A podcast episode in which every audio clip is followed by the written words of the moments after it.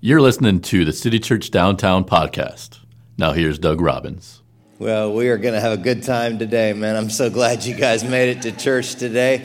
And, you know, especially glad uh, that you came if you're a spiritual investigator and maybe a friend invited you to church so that you could um, kind of observe some Christians in their natural habitat. Now, a little bit about me for just a minute is that uh, when I first started really trying to walk with God, you know, uh, there's a difference between like having your ticket to heaven and really going for it and really walking with God, you know. And I was a teenager when I really started trying to walk with God, and the spiritual environment I was in, uh, the church I was in, they were all about like having me get rid of all my like rock and roll albums and stuff like that and like burning them and getting rid of them it was something about backward masking. Like if you would take those like vinyl albums and play them backwards it would like say the devil or satan or something like that. And so over the years um, i've met some christians maybe you have too who see that the devil is in like everything right? Like if someone's sick it's a demon Someone's depressed, a demon. Someone sneezed, achoo, a demon came out. Uh, you know, Kawhi Leonard wants to be traded from the Spurs, clearly a demon, right? Everything. But you know what I've noticed over the years, what I've learned? Is that there's someone who can do me more damage than the demons. I believe in spiritual warfare. I could tell you some stories on that. But I think there's someone else who can do more damage to me than the demons, and that one looks a whole lot like me. And I want to introduce you today to, to what's called the head. And the head represents what the Bible calls the flesh or the old sinful nature. And see, the head is like a master of spin. It could uh, really misinterpret every little interaction you have. So uh, when someone doesn't text you back immediately, the head goes to work and speaking into your mind, right? See, they don't care about you, they don't love you. Maybe they're just busy at work, right? Or like the, the boss walks by you at work and doesn't say anything, and the head goes to, to work, doesn't it? Like the head's all, uh, well, the boss just walked by you, right, and didn't say a word to you. You know where he's going, right? He's going into the human resources office in order to fill out the paperwork for your firing. And pretty soon, security is going to be coming and they're to escort you out of the building with your personal belongings. And once you get out of the building, uh, they're to leave you, and the hitman is waiting for you out there to kill you and destroy the body. No, maybe the boss was just walking by. You know, the, the, the head is really good at cut downs, you know, cutting other people down. And the head will give you just the right thing to cut someone down, but the head is also really good at cutting you down. So the head will speak into you like, dude, look at your dad bod. I mean, your stomach is protruding. What are you, pregnant or something? You know? Look at your bowed, skinny legs. You could fly an airplane between there, man. It's like, look, look at those eyebrows. What do you, you have caterpillars on your forehead? You have the same ones, man, you know? The head also knows how to take advantage of your deepest wounds, doesn't it? So It's like, you're divorced, you're damaged goods. Who'd want to be with you, you know?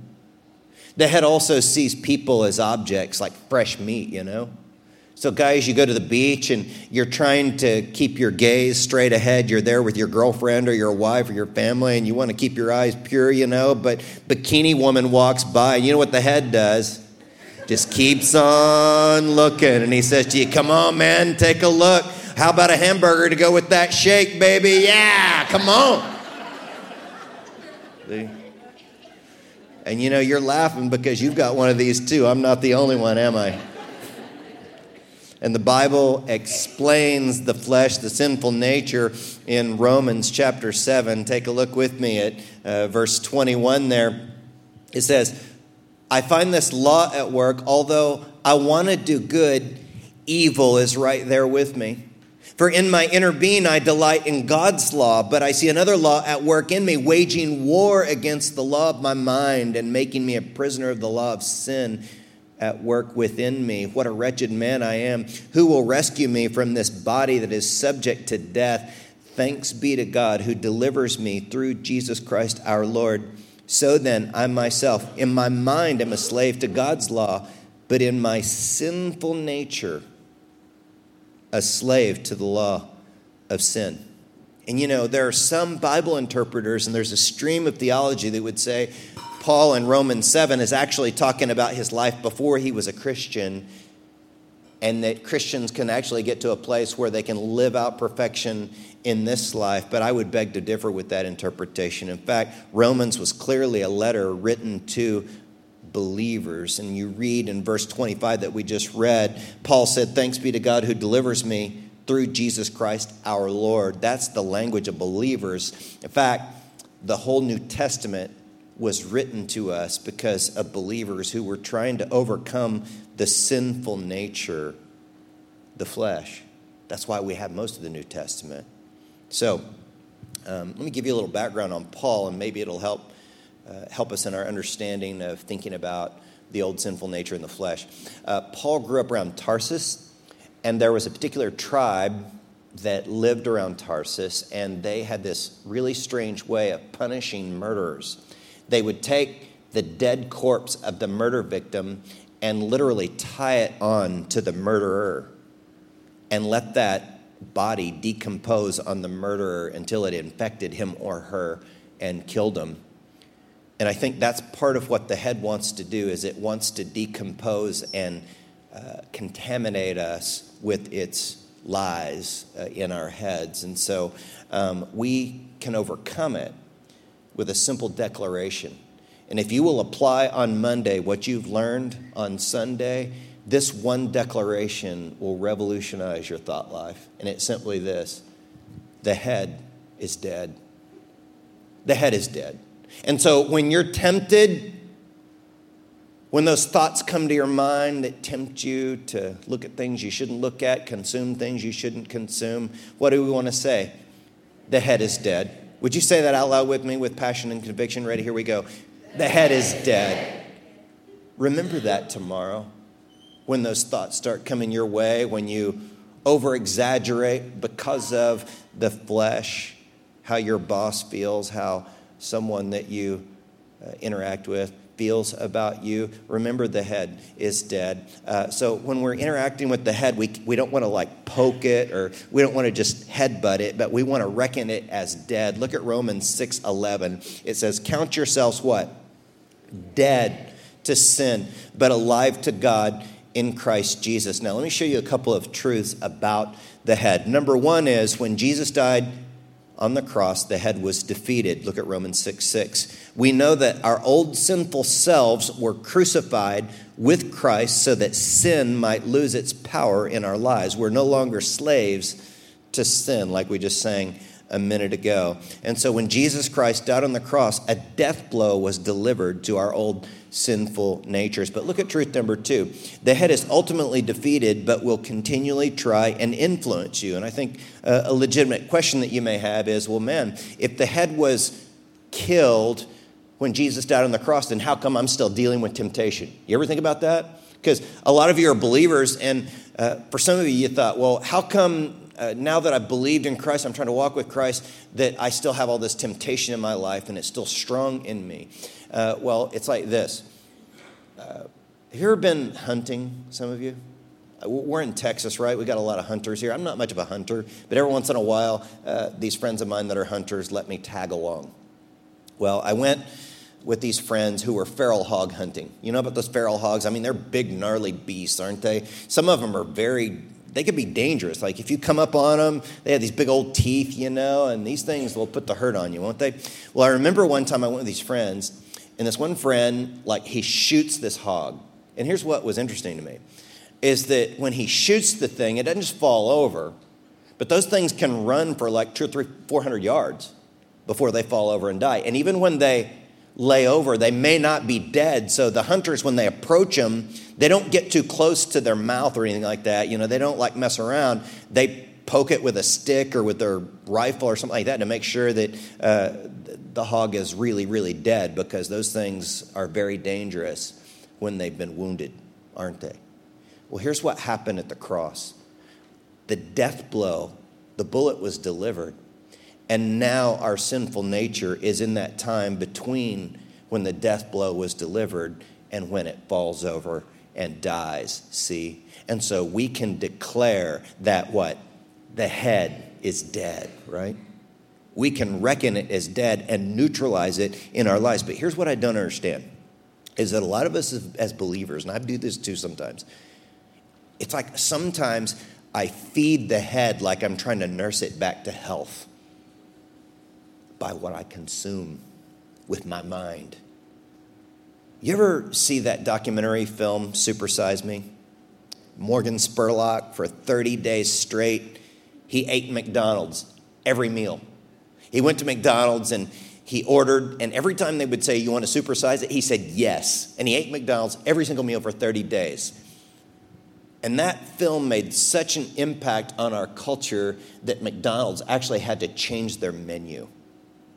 What he did during those 30 days was he experienced these problems like liver problems, fatigue, mood swings, and he was asked to stop the experiment by all three of his doctors as well as his girlfriend because during that 30 days he gained 24 pounds, he had headaches, his cholesterol shot up 65 points because we become what we consume, don't we?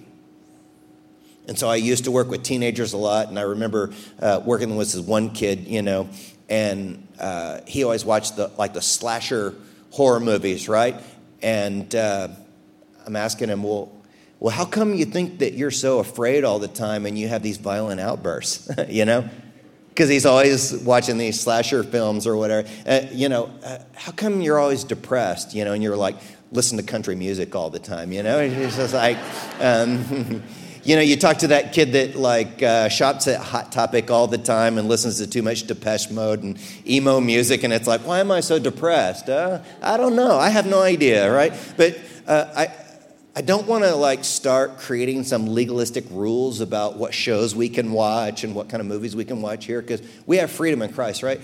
But you know, one of the things that I've noticed about myself is that sometimes I start to feel bummed out and it's like my spirit is anemic and my spirit is weak, and I think about what I've been consuming, I look at how many hours I've spent on my Netflix, you know, and there are times where I have to say, nah, you know, I don't know that I want to nurse the hog back to life, but I think what I need to do is spend a little time in God's Word and some time in prayer and make sure that I'm listening to sermons and podcasts and things like that. They're going to build me up and make sure I have some good balance in my life as far as what I'm consuming. You know, look at Philippians 3. Paul talks about this in verse 18. He says, For as I have often told you before and now say it again, even with tears, and he's writing to believers here.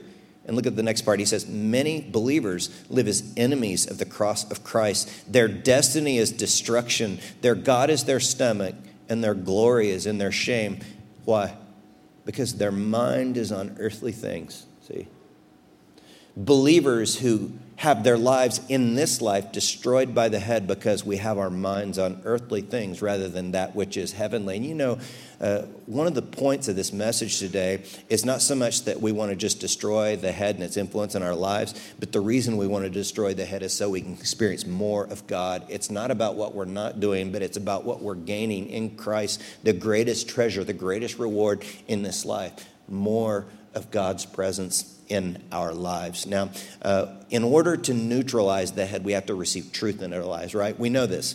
Um, truth will come down four different avenues, all that are based on the Bible and the truth from scriptures. And number one is this outside help. In recovery, there's this step where we say we admitted to God, to ourselves, and to another human being the exact nature of our wrongs. And here's what the head does the head says, Well, you really don't need other people. I mean, if you just you just stay by yourself and things are going to be all good. But nothing could be further from the truth. We need each other, and that's why we work so hard around here uh, to have tribes that you can be involved with. In fact, today we have tribe leaders outside to help you get connected to other believers that will encourage you and speak truth into you. Um, so the head will try and deceive you into thinking you can do it by yourself, but truth comes down the second avenue, and that is brutal honesty. I didn't know how else to say that, but we've got to have people in our lives that speak the truth into us, even when we don't want to hear it, you know? Do you have someone like that in your life? Or does everybody in your life just tell you what you want to hear? Do you have a bunch of cowards in your life that just kind of puff you up all the time and never pull you aside and in love with a good heart's motivation say to you, you know, maybe you ought to think about what you're consuming so much of in your life. And I'm not telling you this because I want to judge you or anything like that, but I'm telling you this because I love you and I don't want the head to destroy your life. And we've got to maintain an environment of brutal honesty in our church, too, you know? Because some of us have been in religious environments or spiritual environments or listened to you know christian radio programs where they act like they're being real transparent you know but i would call it gloss and it's like, like the guy will stand up there and say oh well i feel so convicted because i skipped my bible reading this morning. Boy do i feel guilt and shame. And we're all thinking to ourselves is that the worst thing you've done in your life? Really? Is that really what you're dealing with or maybe are there some other things in there that you're just glossing over that need to be brought out into the light? See?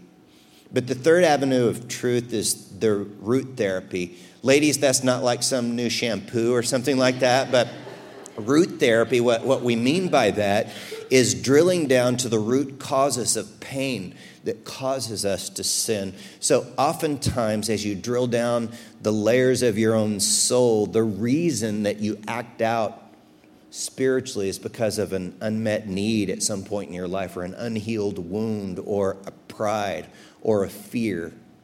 And we have to pray over and deal with the roots of our behaviors, don't we? Not just the outer expressions of sin. But look at the fourth avenue of truth. We embrace our identity in Christ. When you know who you are, you know how to live.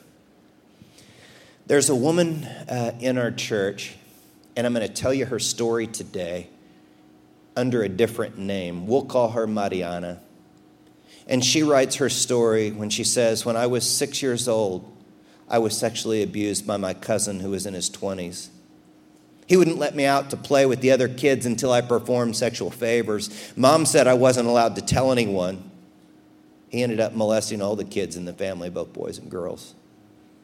In elementary school, I had a neighbor who was a Christ follower, so things started to look up. This neighbor would give us clothes and invited me to a Christian event where I accepted Christ. I wanted Christ in my life because he would never leave me alone like mom and dad often did. I received a lot of positive attention from my dad, which made me feel special, but all that was wrecked when he snuck into my room at night and sexually molested me continually. It was so traumatic, I would freeze, hoping it was just a bad dream. And the same thing was happening to my sister. I never really wanted sex because the past abuse made it feel gross. And although I didn't want it, I felt like I had to have sex with others to get love. I would abuse alcohol to numb the gross feelings while sexually experimenting with men, porn, and other women. I felt like I was dragging God around to bars, bedrooms, and the back seats of cars. I didn't think I was pretty enough for a man to keep me around, so I'd go on shopping sprees and spend money that I didn't have looking for the perfect outfit that would make someone want to love me.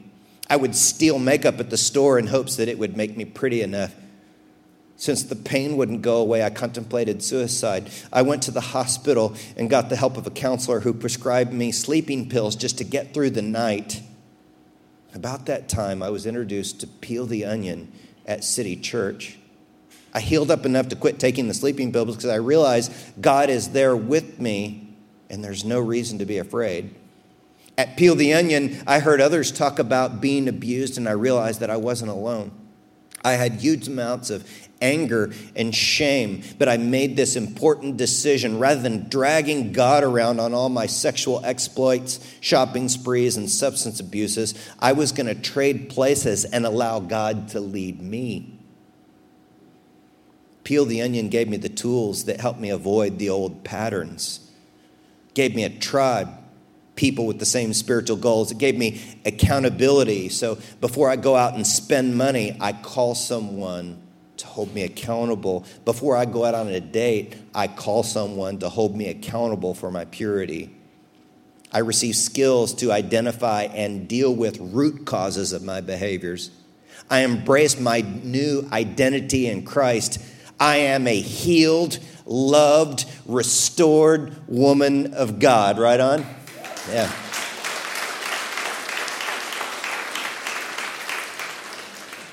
She goes on to say, I deserve to be held. I am not dirty. I am not gross. I am not a victim. I don't have to sin by watching porn or participating in sexual sin. There are so many of us who have been molested, have slept around and stolen. We had no hope that those memories, those lies we were telling ourselves could stop torturing us. Peel the onion helped me stop the lies of the enemy that were being whispered into my ear. Peel the onion helped me get rid of that knot in my stomach when I used to see my dad. Peel the onion helped me change my old patterns so I can shine and be happy today. See, that is a woman who learned to say, the head is dead. See? Isn't that good? And you know, Mariana's story turned significantly when God put a Christ follower in her life who invited her to a Christian event where she could hear the gospel. And I can't help but think that God brought someone here into this room today or into the video cafe to hear what we call the gospel. You know what gospel is? The good news. We all know we've sinned. That's the bad news. But the good news is God did something about it to help us, you know? Can I describe the gospel by use of a story. Story about a family that went on vacation and they were driving along in the car and a bee got in the car and that wouldn't seem like a big deal to most of us, but the little girl in the back seat of the car in that family was allergic to bees and if she were stung by a bee, she could potentially die. So her dad pulled the car over and he cupped that bee in his hand and held it in there until it stung him. And those of you that know about bees, once the bee leaves its stinger, it's no longer a danger, is it? And so the dad could release the bee with no problem. And look what Jesus did on the cross was he took the sting that comes as a result of our sin. He takes the sting that happens at death. That's why Paul said in the Bible, "Oh death, where is your victory? Oh, where is your sting?" See? And so, if you want to receive the gospel, you simply trust that when Jesus Christ died on that cross, he was taking the sting of sin on your behalf. So, with that in mind, how about we bow for prayer? And if you would like to invite God into your life through Jesus Christ today, I want you to just talk to him in your own heart right now.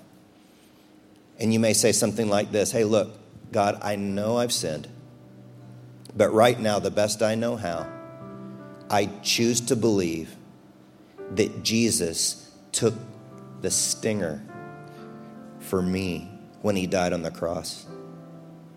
So, Jesus, welcome into my life now. Thank you for loving me and coming into my life. I receive you wholeheartedly today. Come in, heal my wounds, start me on the journey with you.